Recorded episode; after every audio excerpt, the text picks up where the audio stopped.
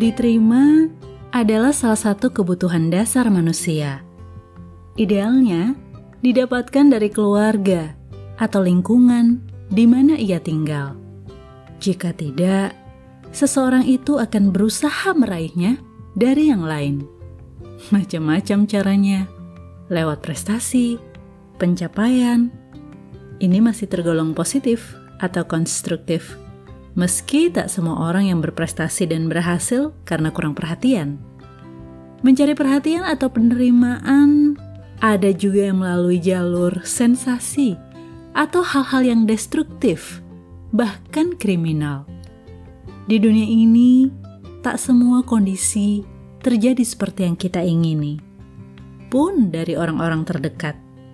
Kita sendiri yang perlu menjaga hati sekaligus mengatur ekspektasi, lalu berbuat yang terbaik alih-alih mencari perhatian dan penerimaan.